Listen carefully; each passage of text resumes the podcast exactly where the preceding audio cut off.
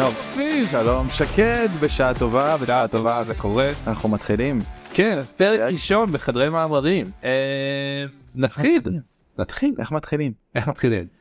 איך מתחילים? אז עם אוקיי. פרק ראשון, אה, פרק במאמר ראשון שאני מדבר עליו קוראים לו מונוליט, real time recommendation system with collisionless embedding table שמאוד מאוד ארוך. אנחנו נפרק אותו, נפרק מאוד אותו. מאוד מאוד ארוך אנחנו נפרק זה שיהיה מה קורה כאן.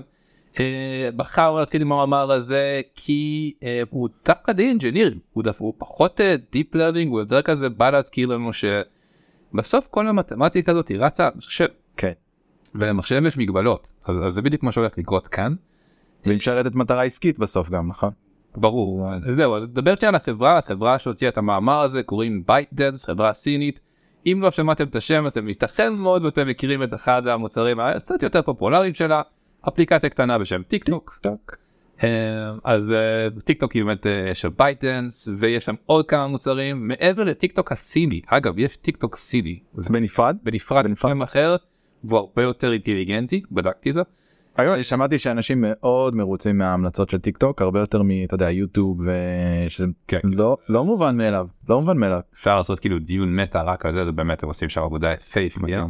אה, אבל מעבר לכל דבר הזה ל ByteDance יש גם מוצר e-commerce מוצר recommendation בפרסומות שנקרא BytePlus Recommend ועל המוצר הזה הם הולכים להריץ את מה שהם כותבים במאמר הזה. אה, אז אולי שנייה אה, לפני שאנחנו צוללים לתוך הדבר הזה אה, 50% מאיתנו פה בתוך החדר הזה לא לא התעסקו עם מערכות המלצה. אה, אז רק שנייה ניגע בעצם בכמה דברים חשובים שממש ממש חשוב להבין על מערכת המלצה לפני שאנחנו ניגשים לעניין פה. אה, אז בניגוד באמת ל-NLP ול-Vision מערכות המלצה אה, במיוחד המודלים של מערכות המלצה זה משהו חי ונושם. כלומר זה לא מודל שאנחנו מאמנים פעם אחת ו- וזהו זה מודל שחייב להתאמן כל כמה זמן כשאני אומר כל כמה זמן בדרך כלל עושים את זה כל יום כזה. כל 24 שעות אם אפשר באידיאל היינו מאמנים את זה אונליין איך שמגיע דאטה חדש ישר טיק טק מאמנים מעלים את המודל לאוויר. וזה מאוד חשוב זה חשוב כדי שהמודל יכיר בעצם את כל השינויים שקרו בזמן האחרון טרנדים שהגיעו אה, שינויי העדפות של משתמשים משתמשים חדשים מוצרים חדשים כל הדברים שהגיעו אה, המודל חייב להיות מודע עליהם כדי שיוכל לתת המלצות טובות. אה, אז לכן כל העניין הזה של אימון מהיר ולדחוף מהר דברים ל production קריטי במערכות המלצה. ובעצם על זה אנחנו חיים ונושמים בסופו של דבר. דבר נוסף שממש חשוב להכיר במערכות המלצה וזה יהיה סופר קריטי גם למאמר הזה זה שהתחום הזה של recommendation system ירש בעצם משהו מ-NLP וזה נקרא embeddings. זאת אומרת בעצם כמו שיש embeddings למילים ב-word to vec לצורך העניין ב-NLP בכלל אה, גם במערכות המלצה יש את זה אנחנו בעצם נוהגים ליצור embeddings למשתמשים למוצרים לדברים נוספים כמו קטגוריות ובעצם בעזרת האמבדינגס האלה אנחנו יודעים למצוא הקשרים בין מוצרים שונים בין יוזרים ו- ו- אה, ומוצרים אחרים או בין יוזרים שונים. ה embedding זה בעצם ייצוג של כל משתמש, user, שיר, סרט באיזשהו מרחב חדש אה, שבו קל לנו לייצר את ההמלצות האלה, נכון? לגמרי זה בדיוק בדיוק מה שקורה. אה, אנחנו פחות משתמשים בזה בקטע אה, האריתמטי של לחבר וקטורים אחד לשני זה יותר בעניין של למצוא קרבה בין דברים. אה, אז זה ממש ממש חשוב אנחנו משתמשים בזה באמת בשביל למצוא אה, על מה להמליץ ובין מה לקשר. דבר נוסף טכני שממש חשוב להבין לפני שאנחנו מתחילים להיכנס למאמר הזה איך מריצים מודלים גדולים ב production. בסופו של דבר החבר'ה פה של ByteDance מדברים על מודל בסדר גודל של טראבייטים. הדבר הזה צריך לרוץ על, על סרברים עכשיו זה גם distributed בין הרבה מאוד מכונות שונות איך עושים את זה. אז מסתבר שיש uh, סוג של ארכיטקטורה שנקראת Worker Parameter Server משהו די נפוץ ודי מקובל ובגדול זה אומר שאנחנו לוקחים את המודל לוקחים את המכונות שעליהן המודל רץ ומחלקים את זה בעצם לשני סוגים יש לנו שני סוגים. מכונה אחת נקראת Worker ובגדול מקבלת את סט הפעולות שהיא צריכה לעשות. זאת אומרת יענו הרשת בגדול מה, מה הפעולות שהיא צריכה לבצע על האינפוט גם מבחינת feed forward גם מבחינת backprop ויודעת להחזיר גם גרדיאנטים אחורה. ויש לנו את ה parameter server. parameter server בעצם מחזיק תכלס את הפרמטרים בתוך שנמצאים בתוך המערכת. אה, אחת הפעולות החישוביות והשני זה הזיכרון? בדיוק אז בעצם ה worker בעצם מקבל מה parameter server את הפרמטרים הרלוונטיים יודע בעצם מה לחשב ומחזיר את התיקונים שצריך לעשות. parameter server עושה את העדכונים ובעצם אה, ככה המודל מתעדכן תוך כדי ריצה. במה זה שונה מ...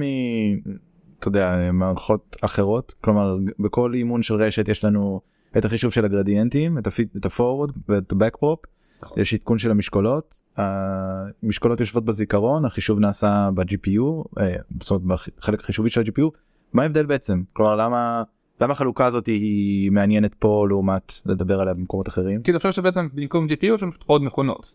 זאת אומרת כל המשקולות וכל הפעולות בעצם מחולקות בין שרתים בין מכונות שונות שרצות ומדברות בינן לבין עצמן תוך כדי ריזה. פשוט העניין של איך אנחנו מחלקים את הלואוד ואת העבודה בין הרבה מאוד מכונות שונות שיש לנו.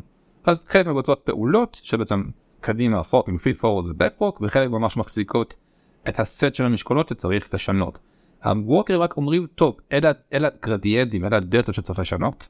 ה parameter servers עושים את העדכונים ובעצם מעדכנים את הוורקרים במשקולות החדשות. אז כשה worker מחשב את, ה, את הגרדיאנטים הוא עושה את זה כשהפרמטרים נמצאים הוא קורא את הפרמטרים מה parameter server ברגע שהוא צריך לעשות את זה אוקיי ומבצע את הפעולות וגם מחזיר את זה עכשיו למה זה באמת חשוב ה- גם ההפרדה הזאת וזה איפה שאנחנו כשאנחנו רוצים לעדכן מודל אם אנחנו רוצים עכשיו לעשות fine-tuning או online learning של מודל מסוים תחת ההנחה שהארכיטקטורה נשאר אותו דבר אנחנו רק עושים עוד ועוד אימונים בתכלס כל מה שהשתנה זה הפרמטרים.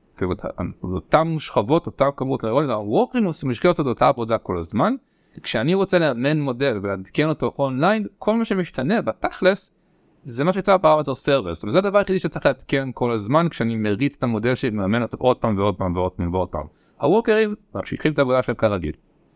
אז בעצם ה, זה נועד לשרת את, ה, את הביזור כן. נכון כלומר עצם זה שאני שהוורקר מושך את המשקולות שהוא צריך באותו רגע אולי בין אם זה שכבה או כמות שכבות ספציפיות שעלינו מחשב כרגע את הגרדיאנטים אז הוא מושך אותן ספציפית ואז מחזיר חזרה לפרמטר סרבר מחזיר מה התיקונים שצריך לעשות בדיוק את הגרדיאנט שצריך לבצע. הפרמטר סרבר יכול גם לצבור כמה גרדיאנטים עכשיו מכמה ווקרים שונים לעשות את החישוב הזה בבת אחת. להתעדכן וכו' וכו' זה בעצם נכון ביזור של העניין ואיך עושים את זה ב scale מאוד מאוד מאוד גדול. כן. אז הנקודה היא באמת שאולי שהכי חשוב לזכור כאן תחת ההנחה שהמודל לא השתנה מבחינת הארכיטקטורה וזה על זה המצב שבו אנחנו מדברים במאמר הזה רק מאמנים אותו עוד פעם ועוד פעם ועוד פעם מה שאנחנו רוצים לעדכן זה ה parameter server. אגב ה embeddings נמצאים ב parameter server שם גם תופסים נפח לא קטן. אמ, זה בעצם המצב זה ה setting שאנחנו מכירים בעצם לפני שאנחנו מתחילים לדבר על המאמר הזה. עכשיו שהבנו את זה. אמ, מה הבעיות מה הבעיה אז נשמע פשוט נכון אז אמרו החבר'ה של ByteDance היי אנחנו רוצים אה, לאמן את המודל שלנו כל חצי שעה כל שעה מגיע דאטה חדש בנינו את ה flow יש לנו את כל ה flow engineering יכולים לאמן את המודל שלנו לקחת את המודל לעשות לו סוג של fine-tuning בעצם על הדאטה החדש ורוצים להעלות את זה לאוויר. נשמע קל ואז הם נתקלו בשתי בעיות אנג'יניריות שדי אה, אה, הרסו להם שם את העניינים והמאמר הזה בעצם בא לטפל בדברים האלה. מה בעצם הבעיות שהם נתקלו בהן כשרוצים להעלות מודל מאוד מאוד גדול מאוד מאוד מהר לאוויר ואיך הם טיפלו בזה. אה, אז ככה שתי בעיות בעצם שיש לנו כאן בעיה ראשונה שנתקלו בה נקראת אה, קשורה ל hash table אגב שאלה מעניינת. איך אומרים hash table בעברית צחה אתה יודע? טוב תראה דיברנו על זה כבר אה, לפני הפרק אני אגיד בכנות שאני לא זוכר משהו כמו גיבוב נכון טבלת נכון? גיבוב. טבלת טבלת גיבוב טבלת- זהו table. אה, קצת מביך שכבר דיברנו על זה ואמרת את זה זה פעמיים ואני לא זוכר עדיין כי לפעמים לא אשכח את זה גיבוב זה גיבוב. זה מילה נהדרת גיבוב שטויות. אה כמו גיבוב אוקיי גיבוב שטויות כן. מגבב נכון? יש יכול להיות. כן. או שאנחנו מגבבים שטויות כזה, כן. אה, אחר כך. קיצור אה, אז hashing table נבין שנייה למה צריך את זה. אז יש לנו בעצם אמרנו המון המון המון embedding שאנחנו שומרים בעצם עבור כל המשתמשים עבור כל המוצרים שיש לנו. זה בעצם embedding זה אומר בעצם בתכלס מאחורי הקלעים יש לי איזשהו מיפוי בין ה-ID של יוזר מסוים או של אייטם מסוים ל embedding שלו. עכשיו לא לכל משתמש ולא לכל מוצר אני מייצר embeddings למה? יש לי מוצרים שכבר ישנים מדי וכבר לא רלוונטיים יש לי מוצרים או משתמשים שאין להם מספיק פעילות ואני לא יכול ללמוד עליהם embedding אז אני לא באמת לומד על כולם. אני בעצם לומד רק על ה subset שהחלטתי אה, ללמוד על embedding את כל הדבר הזה אני מחזיק בעצם באיזשהו hash table בשביל לדעת איזה embedding לשלוף בכל פעם שאני רוצה לדעת לדבר בעצם על עם אה, עם אייטם או עם יוזר מסוים. רגע אז בעצם מה שאתה אומר שיש יוזרים שאין עבורם embedding כלומר אותם יוזרים לא יודעים את זה אבל בתכלס הם לא מקבלים באמת המלצות ספציפיות אליהם לגמרי זה בדרך כלל המצב עם יוזרים חדשים עכשיו עכשיו עכשיו נרשמת למערכת כמובן לא מכיר לך כלום אין לך embedding משתמשים בפעילים זאת אומרת זה משתמשים שפשוט לא אכפת לך כאילו אין לך שום אינטרס לבזבז עכשיו compute power על לחשב embedding שככה הם לא רלוונטיים. אמ, אז אנחנו לא בעצם לומדים על הכל אז יש לנו embeddings על רוב האייטמים ועל רוב היוזרים אנחנו מחליטים כמובן כמה. אז ה hash table הזה הוא חשוב כי בעצם זה המיפוי בין ה-ID שזה בעצם מה שמופיע בכל מקום לבין מה ה embedding שנכנס עכשיו כ input לתוך המודל. מהעולם שלי כשאני של vision כן embedding זה בעצם הכנסתי איזשהו input נגיד תמונה למערכת ויש לי רשת שכבר למדה לייצג את מה שלימדתי אותה לייצג. נכנסת תמונה וב output שלי מקבל וקטור embedding אם זה קלסיפיקציה אז אני יכול לעשות איתו משהו בצורה מסוימת אבל בגדול אני יכול לאמן אפילו על כמה משימות מקביל לקבל embedding מאוד מאוד עשיר. ה embedding הזה באיזשהו מקום מכיל. באופן נורא אולי דחוס את כל האינפורמציה שהכרחית כדי לבצע את המשימות שעליהן אימנתי את הרשת. אבל עדיין ה input שלי פה אני יודע להגיד שהוא תמונה וה output שלי הוא embedding. את ה embedding הזה בדרך כלל יש עוד שכבה נניח ברשת קלסיפיקציה שזה הדוגמה הכי פשוטה יש עוד שכבה נוספת שמחשבת איזשהו אה, גם קומבינציה ליניארית ו softmax כדי להוציא איזשהו אה, בשאיפה one hot vector שאומר לי איזה, באיזה class מדובר עוד פעם במקרה הכי פשוט. אז אני מנסה מתוך העולם הזה לעשות ההקבלה למה שאתה מתאר. ובעצם אם אני מבין נכון אתה אומר התמונה שלך כלומר ה input שלך זה איזשהו אינפורמציה שיש לי על היוזר למשל ה-IP שלו מאיפה הוא מגיע בעולם אה, אולי קליקים שהוא עשה בעבר וידאוים שהוא ראה בעבר כל זה זה ה input שלי אני מכניס אותו לאיזושהי רשת מקבל וקטור embeddings. את הוקטור אמבדינגס הזה עכשיו אני יכול ללכת ולהכניס לרשת אחרת ולקבל בקצה איזושהי המלצה או איזשהו output שאולי תכף נדבר עליו מה איך נראה output הזה בכלל אבל איזושהי המלצה לצורך העניין. נכון. הבנתי נכון? לגמרי. זה אפילו בעיה מאוד מאוד נכונה נכון במקום תמונה יש לי את ה-ID וייתכן גם פיצ'רים נוספים. עכשיו כשזה רק ה-ID יכול להיות שאין לי שום רשת שממפה בין ה-ID ל embedding זה ממש כאילו פשוט מיפוי של ID ל embedding וה embedding הזה ילמד. אפשר גם להוסיף רשת שכן תעשה את זה שזה ID ועוד כמה קטגוריות שבונות כאילו עוד כמה אינפוטים שבונים את ה embedding אז כנראה שתהיה איזושהי רשת קטנה לפני שתלמד את ה embedding כולו אבל זה בדיוק זה. כאילו סט התמונות האפשריות שהרשת יכולה לקבל הוא סופי. כאילו אני מכיר את כל המשתמשים שיש לי. אוקיי. משתמשים חדשים אמרנו כרגע אין להם embedding אוקיי. בצד. אז הסט התמונות הוא סופי. אז אני לא צריך לשמור את התמונות אני יכול ממש לשמור את ה embeddings מעולה. שכבר יצאתי התמונות שאני מכיר לשמור אותם בצד. מעולה. אז ולהשתמש בהם. אז בעצם לקחת את כל ה users שלך בשלב כלשהו עם רשת נתונה כבר מאומנת משקולות קפואים והכל מעביר את ה user או ה-ID או כל האינפורמציה של, שיש לך עליו ברשת המאומנת מקבל embedding ועכשיו את זה אתה רוצה לשמור וכל פעם שה user יגיע אתה תדע אוקיי ה-ID הזה כבר חישבתי את ה embedding שלו הנה הוא פה אני רוצה לדוג אותו מתוך הזיכרון שלי ולעשות עם זה משהו לתת לו את ההמלצה הבאה אז ה hash table מחזיק את הקשר בין ה-ID לוקטור embedding הזה שחישבת זה פשוט דרך יעילה ליצור את החיבור הזה. נכון. זאת אומרת אם אני באמת אולי עכשיו אה, יכול להקביל את זה יותר לתחום של vision אז באמת נכון זה, כאילו סוג, של שלב ביניים ב input האמיתי הרי זה ID אולי קטגוריות אני יוצר embedding ואז מה embedding הזה אני בעצם מכניס את זה לרשת נוספת אבל במקרה שלנו שוב אולי זאת הנקודה החשובה כאן. סט האינפוטים שלי כאילו מספר ה users שיש לי הוא מוגבל. לכן אני יכול לשמור את ה embedding אין לי צורך לשמור את כל מה שהיה לפני.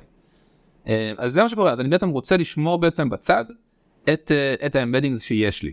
אה, ויש לי טבלה שמכילה שוב סט סופי של משתמשים סט סופי של קטגוריות סט סופי של אייטמים עם ה embedding שכבר למדתי עליהם. אז אז זה נהדר אבל אמרנו שהסט הזה הוא סופי ונגיד מה יכול לקרות שאני עושה נגיד online training כלומר בעצם הגיע עכשיו דאטה חדש אימן את המודל שלי אני מעלה פרמטרים חדשים זה שיש לי גם משתמשים חדשים. משתמשים חדשים יש לי אייטמים חדשים אה, ויש לי embeddings חדשים שאני צריך לשמור בטבלה שהיא כבר מוגבלת נכון כאילו ה hashing table הזה כבר נבנה על IDs מסוימים ייתכן ואין לי מקום להכניס עכשיו כל הדברים האלה ייתכן ואני מכניס עכשיו אייטמים חדשים אני אדרוס דברים שכבר קיימים כי שוב נכון ה hashing table יש לי hashing function או פונקציית גיבוב לא נכון פונקציה בעברית. אז בעצם איך עושים אז, אז, אז אני יכול לדרוס בעצם embeddings קיימים אנחנו ברור מה הסיכון בזה אני בעצם אקח את ה embedding הלא נכון עבור משתמש מסוים או עבור אייטם מסוים ואצור כמובן חיזוי לא נכון. כלומר אתה אומר היתרון של של גיבוב של hashing הוא שבעצם זה חוסך לנו מקום מאפשר לי לשמור הרבה אינפורמציה בצורה מאוד דחוסה מצד שני החיסרון הוא שאני מאבד אינפורמציה ואולי שני אה, אינפוטים שונים ימופו לאותו מקום במרחב הדחוס. לגמרי וזה אפילו נהיה יותר קיצוני כשאני בעצם עושה online training אני מעצב ועושה fine-tuning למודל שלי כל פעם אני חושב שבעצם הרציונל פה הוא לאמן את המודל מחדש הדאטה החדש בלבד כל שעה. אז כל הזמן מצטרפים לי עוד ועוד ועוד דברים חדשים ברור שאני מתחיל לדרוס בעצם את הדברים בתוך ה table שיש לי. מובן לגמרי עוד שאלה שאלת צד תגיד בתהליך הזה. מה לגבי ה users שכבר כן היו לך? הרי אם למדת מחדש פרמטרים עקרונית ה embedding שלהם יכול להשתנות נכון? אם הייתי מכניס אותו input הפרמטרים של הרשת שונים אני יכול לקבל embedding אחר. לגמרי. אז בעצם בתהליך הזה אני אמור להכניס את כולם מחדש? יפה אתה פשוט ממש מרים פה להנחתה וההנחתה תחכה. כן היא ממש תחכה שם עוד שנייה אחת כאילו זה בדיוק זה, זה הבעיה השנייה שהם התמודדו איתה. זו השנייה לבעיה הראשונה שמה שקורה בעצם מה קורה שאנחנו בעצם מתחילים לדרוס לעצמנו בעצם את ה... אמ, את האמבדינגס. אז מה שהם עשו בעצם זה טוב מסתבר שיש דבר שנקרא אה, קוקו השמפ זה בתרגום עברי צח זה יהיה גיבוב קוקייה. גיבוב קוקייה גיבוב קוקייה אולי צריך לקרוא לפרק ככה נקרא לו גיבוב קוקייה. גיבוב קוקייה. אמ, שזה בעצם קרוי על שם הציפור קוקייה ואיך שהיא עובדת מסתבר שקוקייה כשהיא מטילה ביצים פשוט כאילו שם את זה בקן הקרוב אליה שמישהו אחר ידאג לזה. ומעיפה את הביצים האחרות משם? זהו אני לא יודע אם מעיפה את הביצים האחרות לא, לא בדקתי זה רק יודע שהיא שהיא כאילו לוקחת את הביצים שם ומגלגלת את זה למקום הקרוב אליה שמישהו אחר ידאג לזה. בדיוק דיברנו על ילדים לפני הפרק נכון. נשמע אמרנו שנשמע כן. אולי רעיון לא רע בכלל. בתור אה, אבא לילדה בת שלוש וילדה כן. בת חצי שנה אני לגמרי יכול להביא את הסיטואציה הזאת מדי פעם. אז אז בעצם אז אז קוקו השינג למעשה אה, דיבוב קוקיה עובד בצורה הזאת למעשה יש שתי טבלאות השינג. אה, ולכל אחד יש hashing function אחר. מה קורה אני רוצה עכשיו להכניס באיזה משהו לתוך אה, לתוך טבלת הגיבוב שלי. אז אני אנסה להכניס את זה לטבלה הראשונה אם התא שעליו אני מנסה לייעד את ה embedding שלי הוא מלא אני מוציא את מה שיש שם שם דבר חדש ואת הדבר שהוצאתי אני הולך איתו לטבלה השנייה ששם ה hashing function הוא אחר זאת אומרת אני אגיע לתא אחר בתוך הטבלה בשאיפה שהוא יהיה ריק אם הוא לא ריק אותו דבר אני מכניס את מה שיש לי מוציא את מה שכבר יש חוזר לטבלה הראשונה מנסה להכניס את זה לשם.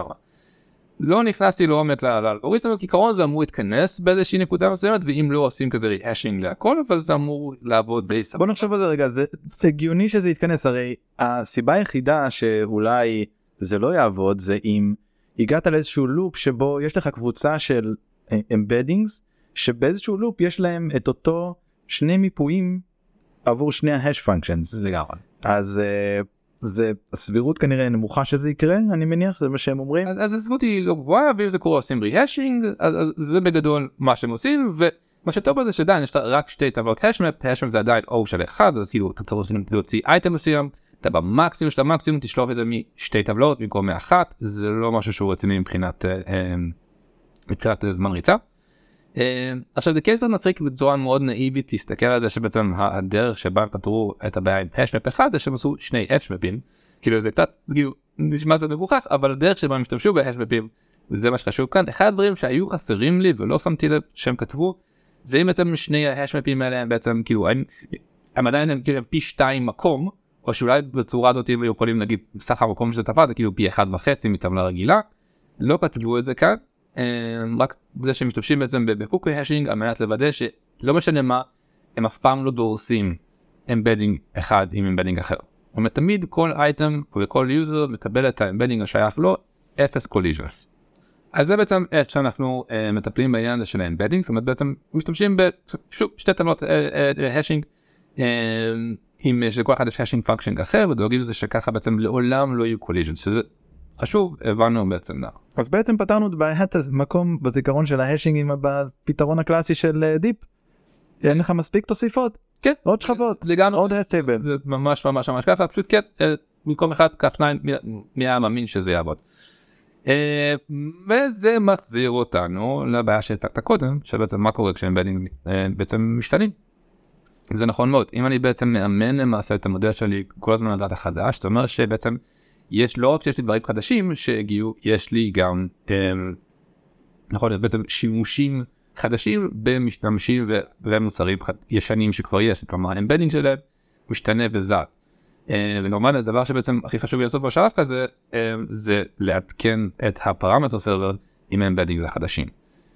וזו בעיה למה זו בעיה כי הם רוצים לעשות את זה יחסית מהר והם מציינים המודל שלנו בסדרי גודל של טרהבייטים.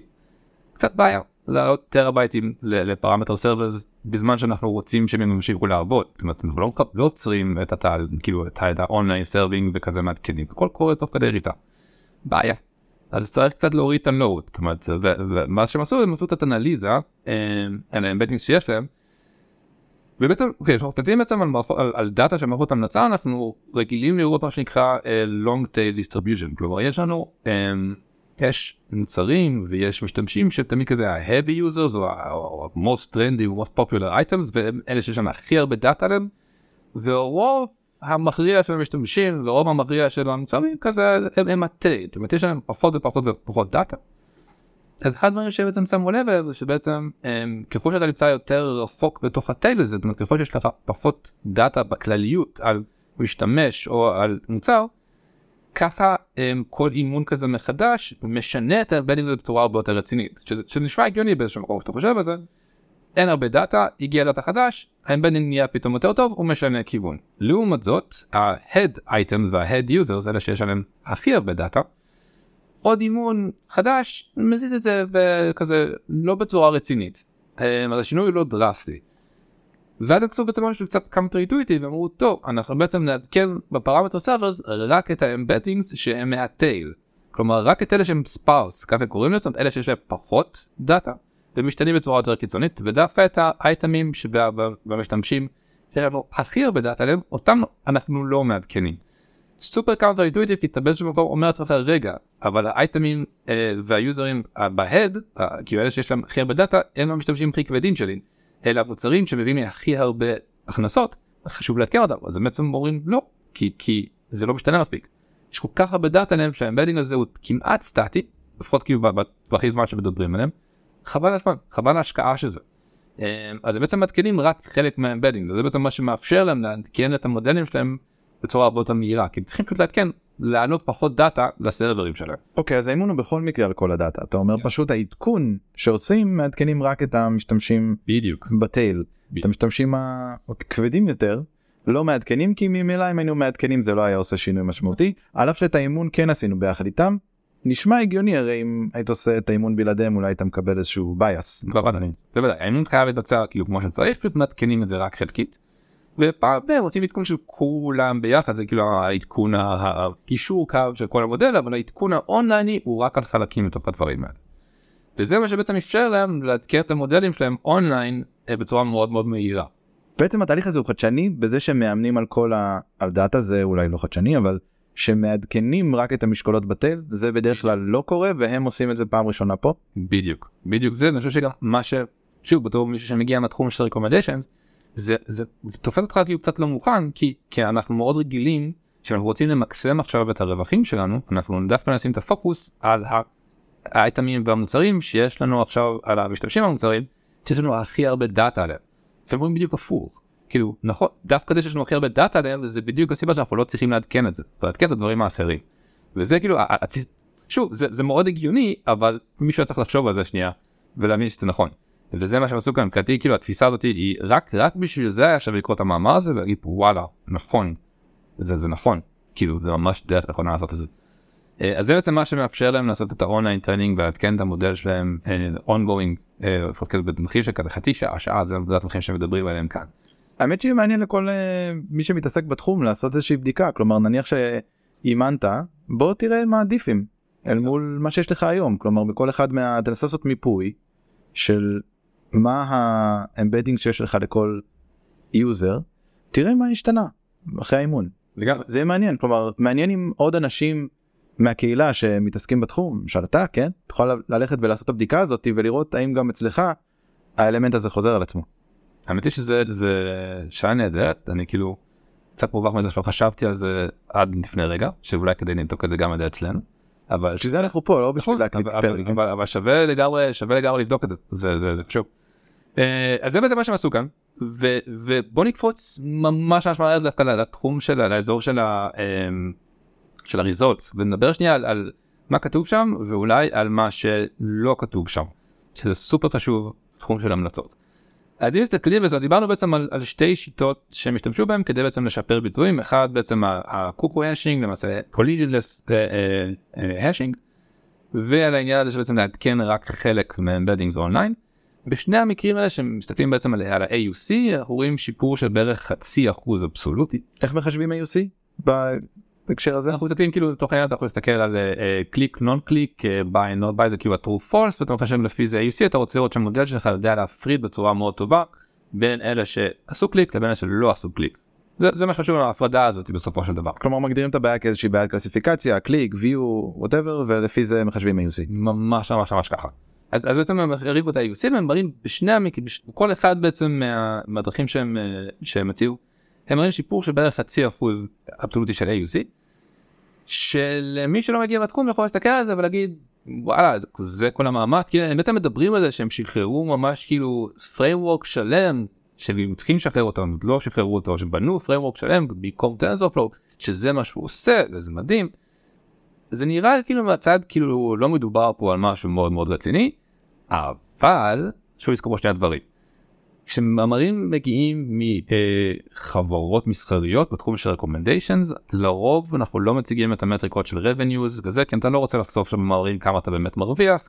אגב גם לא ממש נהוג לחשוף מה באמת האינפוטים תמיד מדברים בצורה נורא נורא אה, מעורפלת כזאת של הדאטה על המשתמשים אבל לא מדברים על מה בדיוק כי אתה גם לא רוצה להגיד מה אתה אוסף.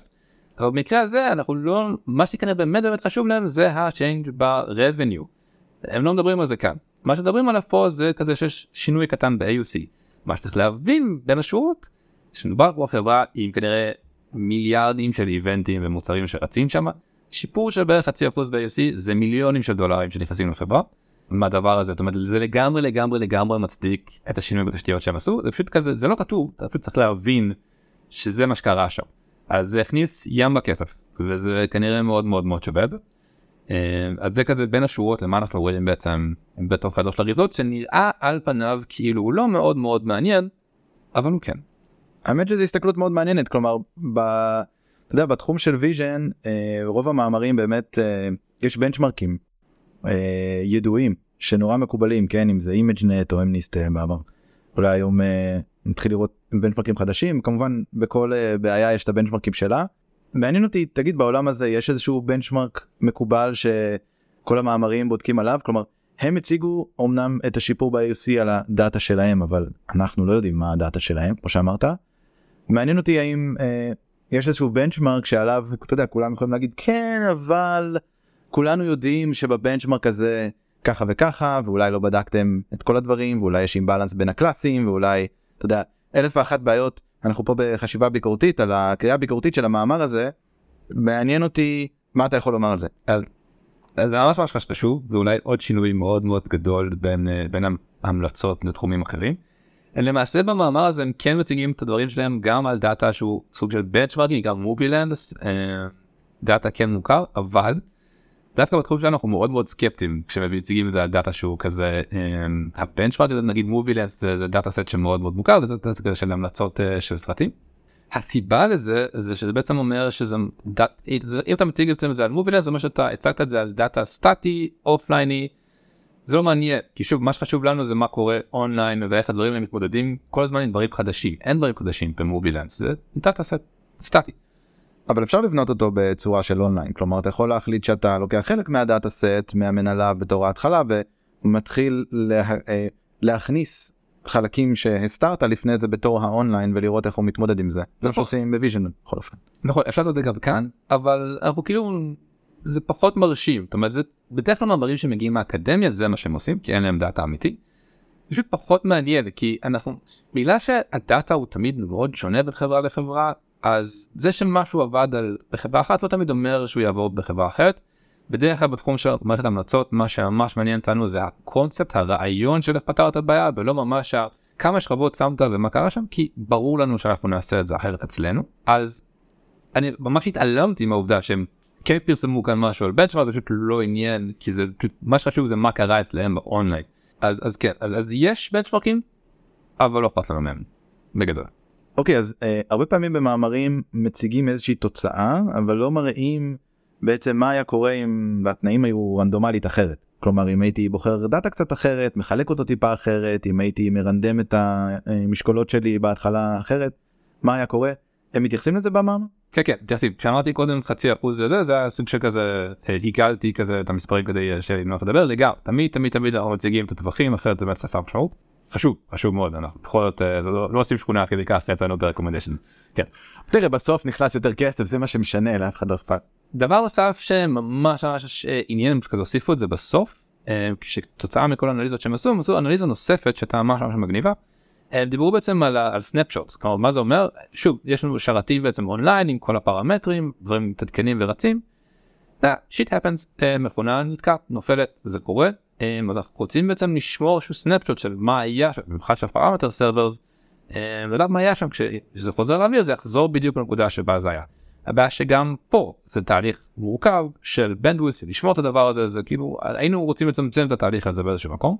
הם גילו בעצם עשו את החישוב הסטטיסטי שאמרו כזה טוב איך אנחנו מעדכנים דברים איך אנחנו מבזרים בעצם את ה embeddings בין ה parameter servers השונים מבחינת כמות העדכונים שיש לנו מבחינת הסיכוי הסטטיסטי של מכונה תיפול הם גילו שהם יכולים לעשות אם אני לא טועה כאילו snapshot פעם ביום אם, אם לא פחות וזה בסדר וכאילו הם עשו את החישוב שאם מכונה נופלת וחוזרת כאילו במקסימום לכזה במצב לפני 24 שעות וכשדיברנו על זה זה לא כזה נורא הכל בסדר הם גילו שזה אז הם בעצם גם חסכו כאילו bandwidth ועבודה גם בצורה של snapshot כפועל יוצא בעצם של כל המאמר הזה.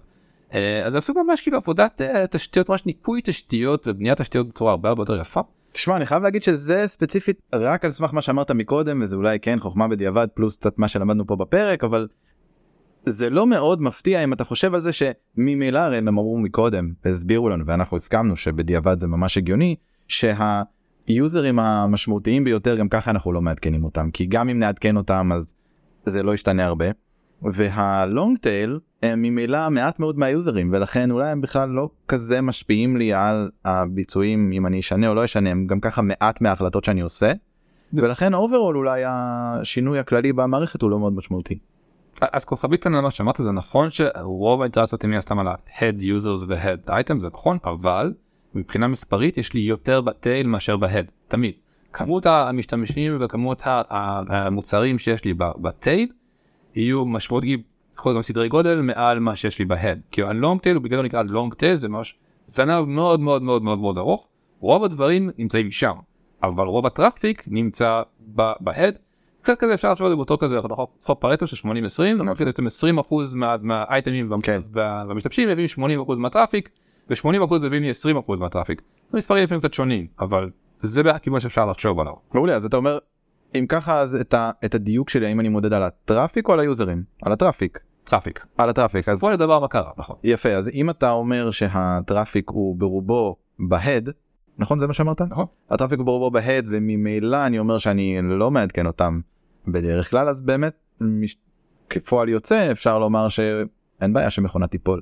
כי ממילא לא תכננתי לעדכן אותם אז הכל בסדר. זה בדיוק אחת המסקנות שמגיעות זאת אומרת אנחנו גם ככה לא מעדכנים את רוב הדברים מה שאנחנו מעדכנים זה גם ככה לא דברים שכולם משתמשים בהם באופן קבוע זה גם ככה מבוזר בין הרבה שרתים.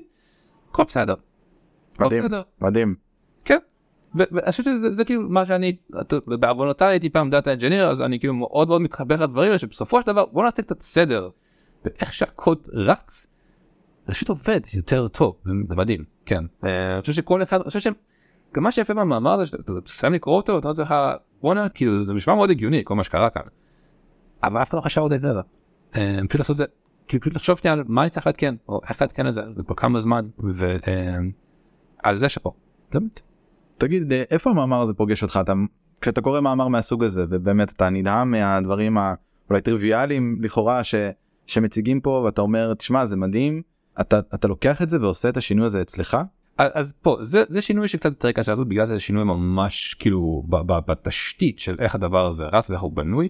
הם כן אמורים לשחרר בסופו של דבר את הדבר כ open source אז כשזה יקרה אנחנו ניתן את השיקולים אצלנו לראות אם באמת זה שווה גם את העדכון הזה אצלנו אבל הקונספט הזה של רגע נגיד איך שומרים את הדברים שלי את הכל? כל כמה זמן אני מעדכן לגמרי. נגיד שזה משהו נגיד מאוד מאוד חשוב לי נגיד כל כמה זמן אני מעדכן את, את, את המודלים שלי. אז זה זה כן זה תופס לך במקום כזה של אוקיי יש כאילו הרבה דברים שאתה עוד יכול לעשות ברמה האנג'ינירית חושב שזה במיוחד מאמר שמבחינתי הוא גם מאוד חשוב דווקא בתקופה הזאת נכון כזה אנחנו 2022 כזה זו הייתה שנה של diffusion models טרנספורמרים היום קראתי על diffusion וטרנספורמרים ביחד באותו מודל. וואו זה כזה בוא נוסיף עוד שכבות ועוד דברים ועוד זה ובאיזשהו מקום זה כזה באסתי רגע רגע זה מגניב צריך לרוץ זה איפשהו בוא נדבר שנייה על איפה זה רץ ואסור לשכוח את זה. נכון. מבחינתי ה-take away. נכון נכון רשת אף פעם לא רצה בריק היא חלק ממערכת כללית שעושה הרבה מאוד דברים יש data pre process post process וצריך להתייחס לכל החלקים האלה לגמרי וכמו שאמרת באונליין באמת אפילו ספציפית באונליין יש דגש הרבה יותר גדול על תהליך הלמידה עצמו וזה מה שהם נוגעים פה אה, מעניין מאוד מרתק אז נראה שזהו זה היה- זה הפרק הראשון שלנו. כן. איזה כיף. זה היה מעניין אני למדתי אני לא מהעולם הזה אני למדתי תודה שהבאת את המאמר הזה והסברת אותו אה, בצורה מצוינת ונגעת באמת בדברים החשובים תזכיר עוד פעם איך הוא נקרא למי שרוצה. ללכת לקרוא. אה, אנחנו עושים כמובן את הלינק הזה יחד עם אה, את- השם של המאמר אה, בתיאור של הפרק זה נקרא מונוליט real time recommendation systems with collisionless embedding table מ-byte dance. אז לפני שניפרד אנחנו נגיד תודה רבה לחבר'ה מקוואק שנתנו לנו להקליט אצלם אה, באולפן המדהים הזה של האולפן הצהוב והמדהים הזה שלהם והיו מכניסי אורחים בצורה פנומנלית לגמרי. אה, זהו תודה תודה רבה תודה רבה שקיל היה כיף. יאללה ביי.